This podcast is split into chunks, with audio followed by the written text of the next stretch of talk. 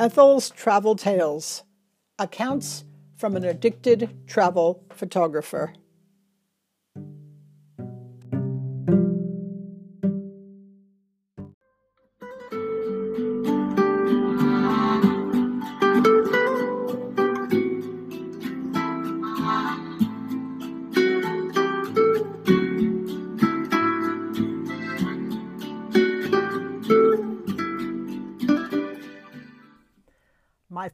Places Italy, Florence, Bologna, and Ravenna.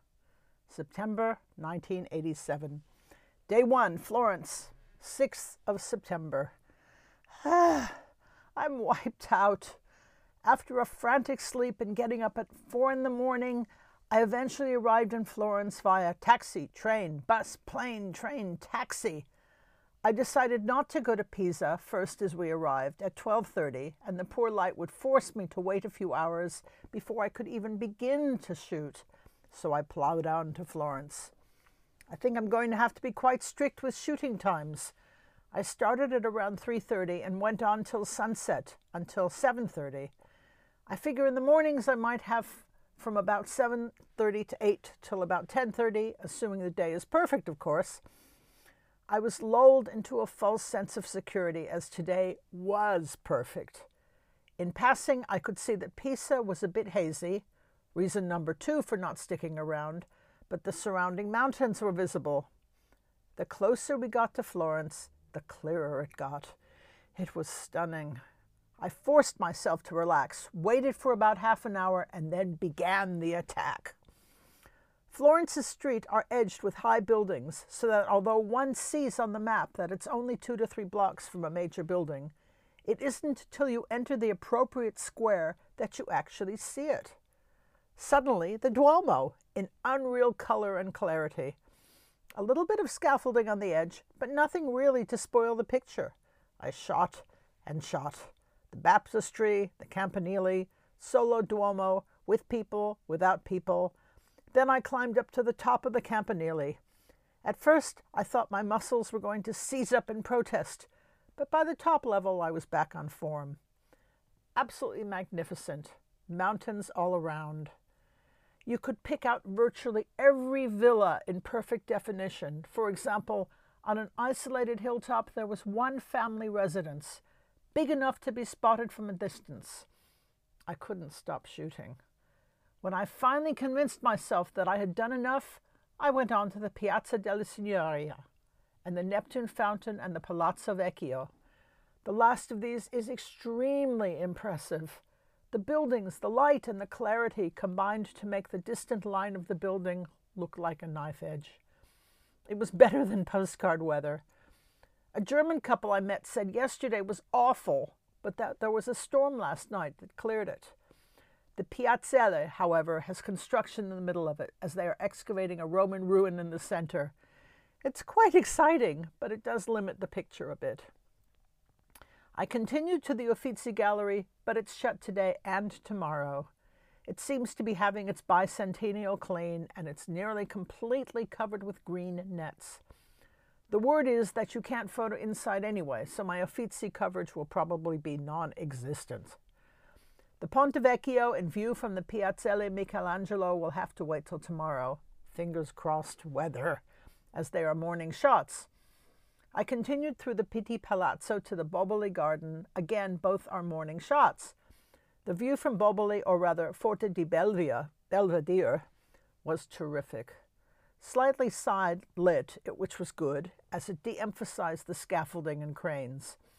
All the pics I look at in print and postcards show construction on the buildings, so it's probably a fact of life that there will always be something going on. It really could have been a lot worse. The views were wonderful, nearly 360 degrees. As the sun was going down, the mountains seemed to become super three dimensional, and there was a not too gentle cool breeze blowing through the not too hot day. After I shot, I just strolled around and admired Florence. It's very nice to see how the city is laid out in front of you. Behind, the Tuscan countryside looks like someone painted it. Vineyards, red roof tiles, cypress groves, a church or tower poking through the hilly green beyond. The Apennine Hills, mountains with progressively fewer houses strewn about as they rise up. And in the other direction, silhouettes of trees resting comfortably on the gentle slopes. I finished shooting mostly because I had run out of film. I had no idea I'd go through 34 120 rolls in four hours, i.e., almost nine rolls an hour, one roll every 7.5 minutes. I strolled back on the Ponte Vecchio with a crystal clear sky on one side and a huge golden, almost full moon rising over the Arno on the other. I forgot how quickly night falls in the south. Fingers crossed, hard, that weather keeps up. I hope I'll be able to do enough of what's left of Florence to go to Siena on Tuesday. Day 2, Florence, 7th of September. How very beautiful it still is here. 11 o'clock and I think it's time to stop till this afternoon. I began working at 7:30 in the morning. I had to wait till 8:15 for the Ponte Vecchio to be lit enough. I then went to the Piazza Michelangelo for the view although the view turned out to be at Monte Croce, just south, and up from there. When the view was fantastic, the direction of light perfect, the clarity of light magnificent, the subject matter extremely interesting, and no one likely to get in the way, how can you stop shooting? A rare and delightful problem. I keep on hearing my boss at the back of my mouth shouting that film is the least expensive part of these trips. So I shot and shot and shot till I figured I had all reasonable angles I could.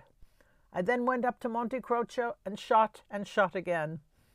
Although the colors are still beautiful, I can see the high sun bleaching them slightly. The shadows are now shorter. What an excellent excuse to have a large, delicious cup of Italian coffee and a piece of yummy chocolate cake.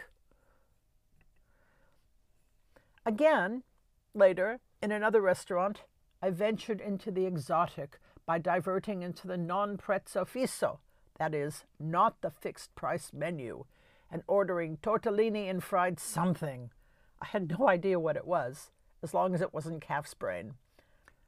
That having been the last mistake in not knowing what I ordered when I was in France and didn't know the French word. I should be all right, I hope. It turned out to be brodo, actually broth just like Jewish kreplach and chicken soup, plus mixed fried courgette, chips, and ch- chicken. Delicious. The morning was the highlight for the day, although in the afternoon I visited Santa Croce Church and the Giotto frescoes. Day 3, Siena, 8th of September. Almost too much. I did go to Siena and spent the whole day there, more because of the delicious light than of things to do. I liked Siena. It has a totally different atmosphere than Florence, much more medieval, much less enlightened than Florence, high protective walls. It was, in fact, difficult to navigate. Day 4, Florence, 9th of September. Ah! Day of discovery, although not necessarily of the sights. Michelangelo and David, Bob and Dominique, the crazy English Swiss couple, Denise and Naomi, the Los Angeles living ex Santa Cruz students, the aperitivos de la casa, and the local Chianti. Oh, let's just get on with the pictures. Next morning, bleh, I think it will take a little time to get started, but a big jug of Italian coffee I'm sure will help. I'm not hungover or ill, just bleary eyed and sleepy, and not anticipating too much joy from dragging myself and my gear to and from the station. My Florence leg is nearly over, and I'll be on my way to Bologna next. But in the meantime, as for my last full day in Firenze, I did the museums yesterday. A bit of the Duomo to get to the top in the view of the Campanile, the Accademia delle Belle Artes, the statue of David is still wonderful. At the Medici Chapel, the Michelangelo women are still masculine, with lumps of marble left on for tits. And finally, the Uffizi, Still fantastic, but too much. They just cleaned Botticelli's Birth of Venus. It's become light and frothy, almost childish and cartoony, but still quite charming. My feet ache like crazy. Day 5, Bologna, 10th of September. Is it really only five days? I feel like I've been away for weeks, not days. I've seen so much. Even yesterday, the first of the not great weather days, I overdosed on museums. Today, I made it successfully to Bologna with no problems at all and began to wander. When zero hour arrived, I was so exhausted I went back to the hotel and slept soundly for two hours. I then felt almost normal, except for my sore feet and aching calves. Very hazy light. I took a chance on shooting, knowing that the late, soft autumn light can sometimes be quite beautiful. It definitely feels September here, despite the 27 to 28 degrees Celsius temperature. A lovely, almost overripe light, just beginning to get a little too golden for summer. Bologna is a surprise. It's full of character and history. Colonnades, arcades, crowded walkways that are everywhere. In the old town, one can walk for miles under cover, only emerging to cross the street. It's a truly evolved mess. Disorganized architecturally, with streets one way and the colonnades clashing in architectural styles. The best known landmarks block each other's view of the Due Torri, which must be the central landmarks.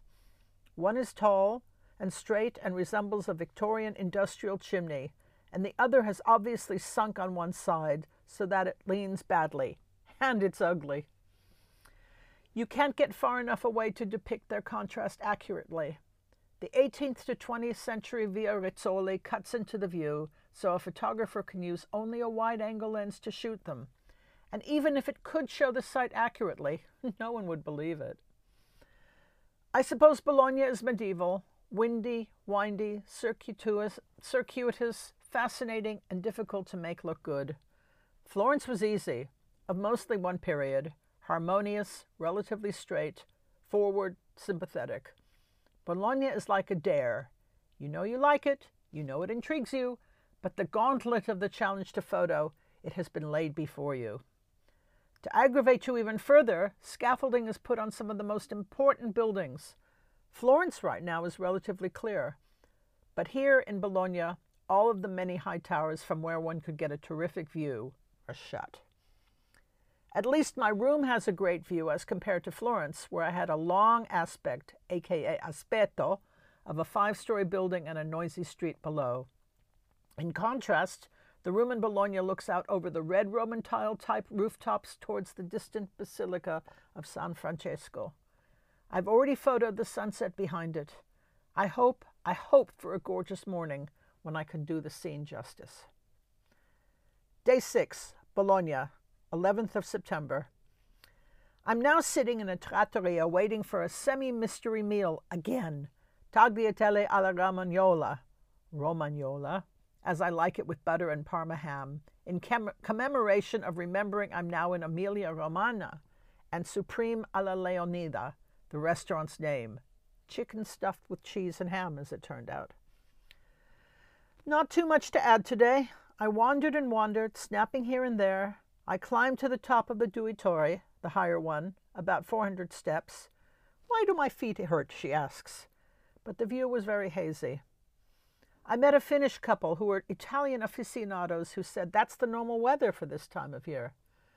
Rather than being unlucky in Bologna, I was rather actually lucky in Florence and Siena. Bologna is still a mess. Quite fun, though. The Finns, who are journalists, told me the city is usually ignored, as it's medieval, while Italy's glory, it seems, was the Renaissance. Florence was given the build up, and Bologna wasn't given any attention at all. It isn't of one period, as all styles seem to mix, and it never had a grand sweep like Paris to get decent view of things, as other things block the view.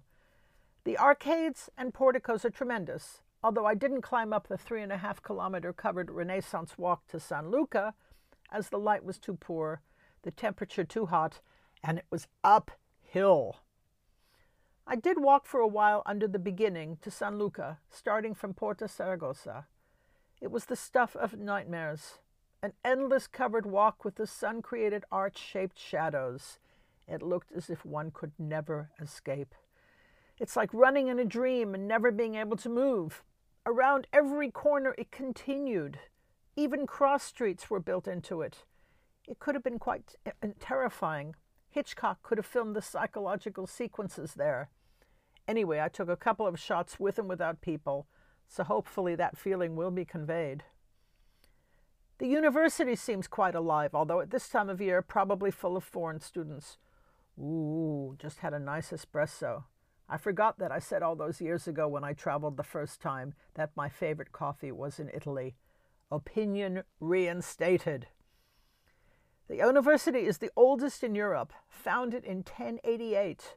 I was warned next year will be the 900th anniversary, so I did an otherwise trivial shot of what looks like the water tower, but is apparently part of the Baroque Palazzo Universitario. Better than nothing. Hopefully, it will be of some value, at least financially. As I can't think of much else to do, I'm hopefully going to indulge in a trip to Ravenna.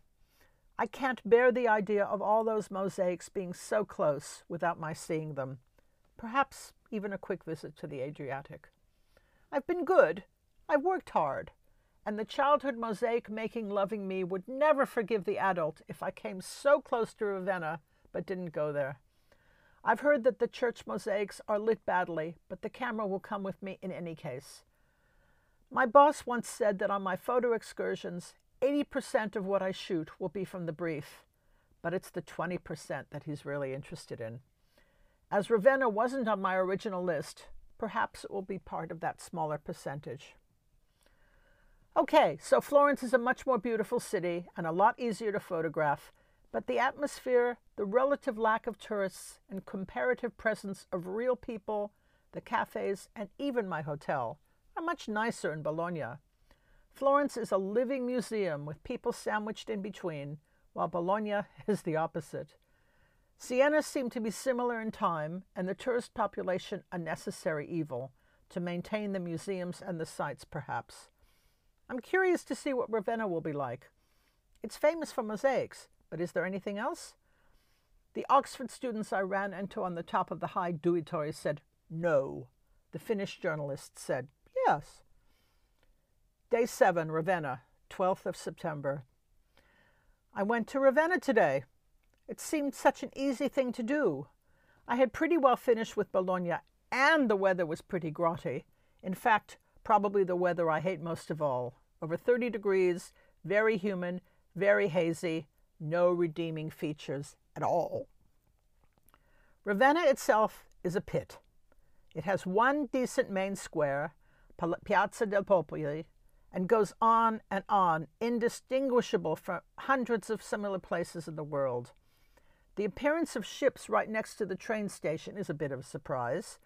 The Candiano Canal seems to be making up for the now silted over and extremely once once extremely important Adriatic port.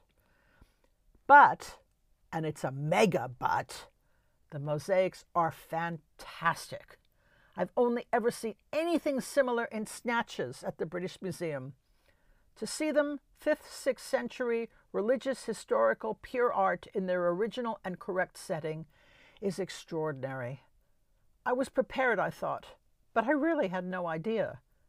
Imagine seeing an almost contemporary depiction of Justinian's royal palace in gold, white, and wonderfully colored stone on the ceiling of a church, Sant Apollonia Nuova or the famous classical portrait of Justinian and Theodora, merely two faces on two walls and a ceiling full of beautiful, elaborate, exquisite 6th century art, San Vitale. I couldn't stop shooting in San Vitale, but when I finally did, I just watched for a while. I then shot again and again. I stopped to watch and shot again. San Vitale is almost too good. I've never had history so alive, so pure, and so accessible. It was so rich. One spends all that time in museums snatching bits, and suddenly here it all is. One can be an artist and appreciate the craft. One can be a historian and actually see what happened. One can be an art historian and see the evolution of style and methods and technique. Best of all, one can be not much of any one, yet a little bit of three like me. I've added the mosaics of Ravenna on my list of the best ofs. on par with the Kirov Ballet in Leningrad, Showgirls in Las Vegas, Steel Pan Final in Trinidad, pyramids in Egypt, coral reefs in Cozumel, forests in Sequoia. Ah, what an experience. Then the come down of having to trek through the endless, unremarkable streets to the next vaguely interesting looking, apparently unfinished red brick church mosque. Inside, another Byzantine extravaganza. Cappella San Andre, an exquisite glimpse of the private chapel, with equally exclusive mosaics hidden upstairs in a museum, next to a typical Baroque Italian cathedral. No way could I have found them without the guidebook that I fortunately purchased as soon as I realized I had no idea what was where, or even what existed. Bored with the town, then a cup of coffee, then when I enter the next church, wow! The sequence repeated. Bored, then incredible. Oh, what's next? Gee, it's hot. How far is this place anyway? I've never seen anything like this, and so on. No wonder I'm so exhausted, what with the emotional ups and downs. I'm also tired because of the way I shot. Lugging the tripod would have been unthinkable and probably not have done me too much good. So I did the old heavy pressing against the nearest fixed barrier to get a stable, long exposure. Corners, altars, pews, columns, anything that stayed firm. I was usually fortunate in enlisting the aid of someone to keep the 200 lira pieces into the three minute illumination machine.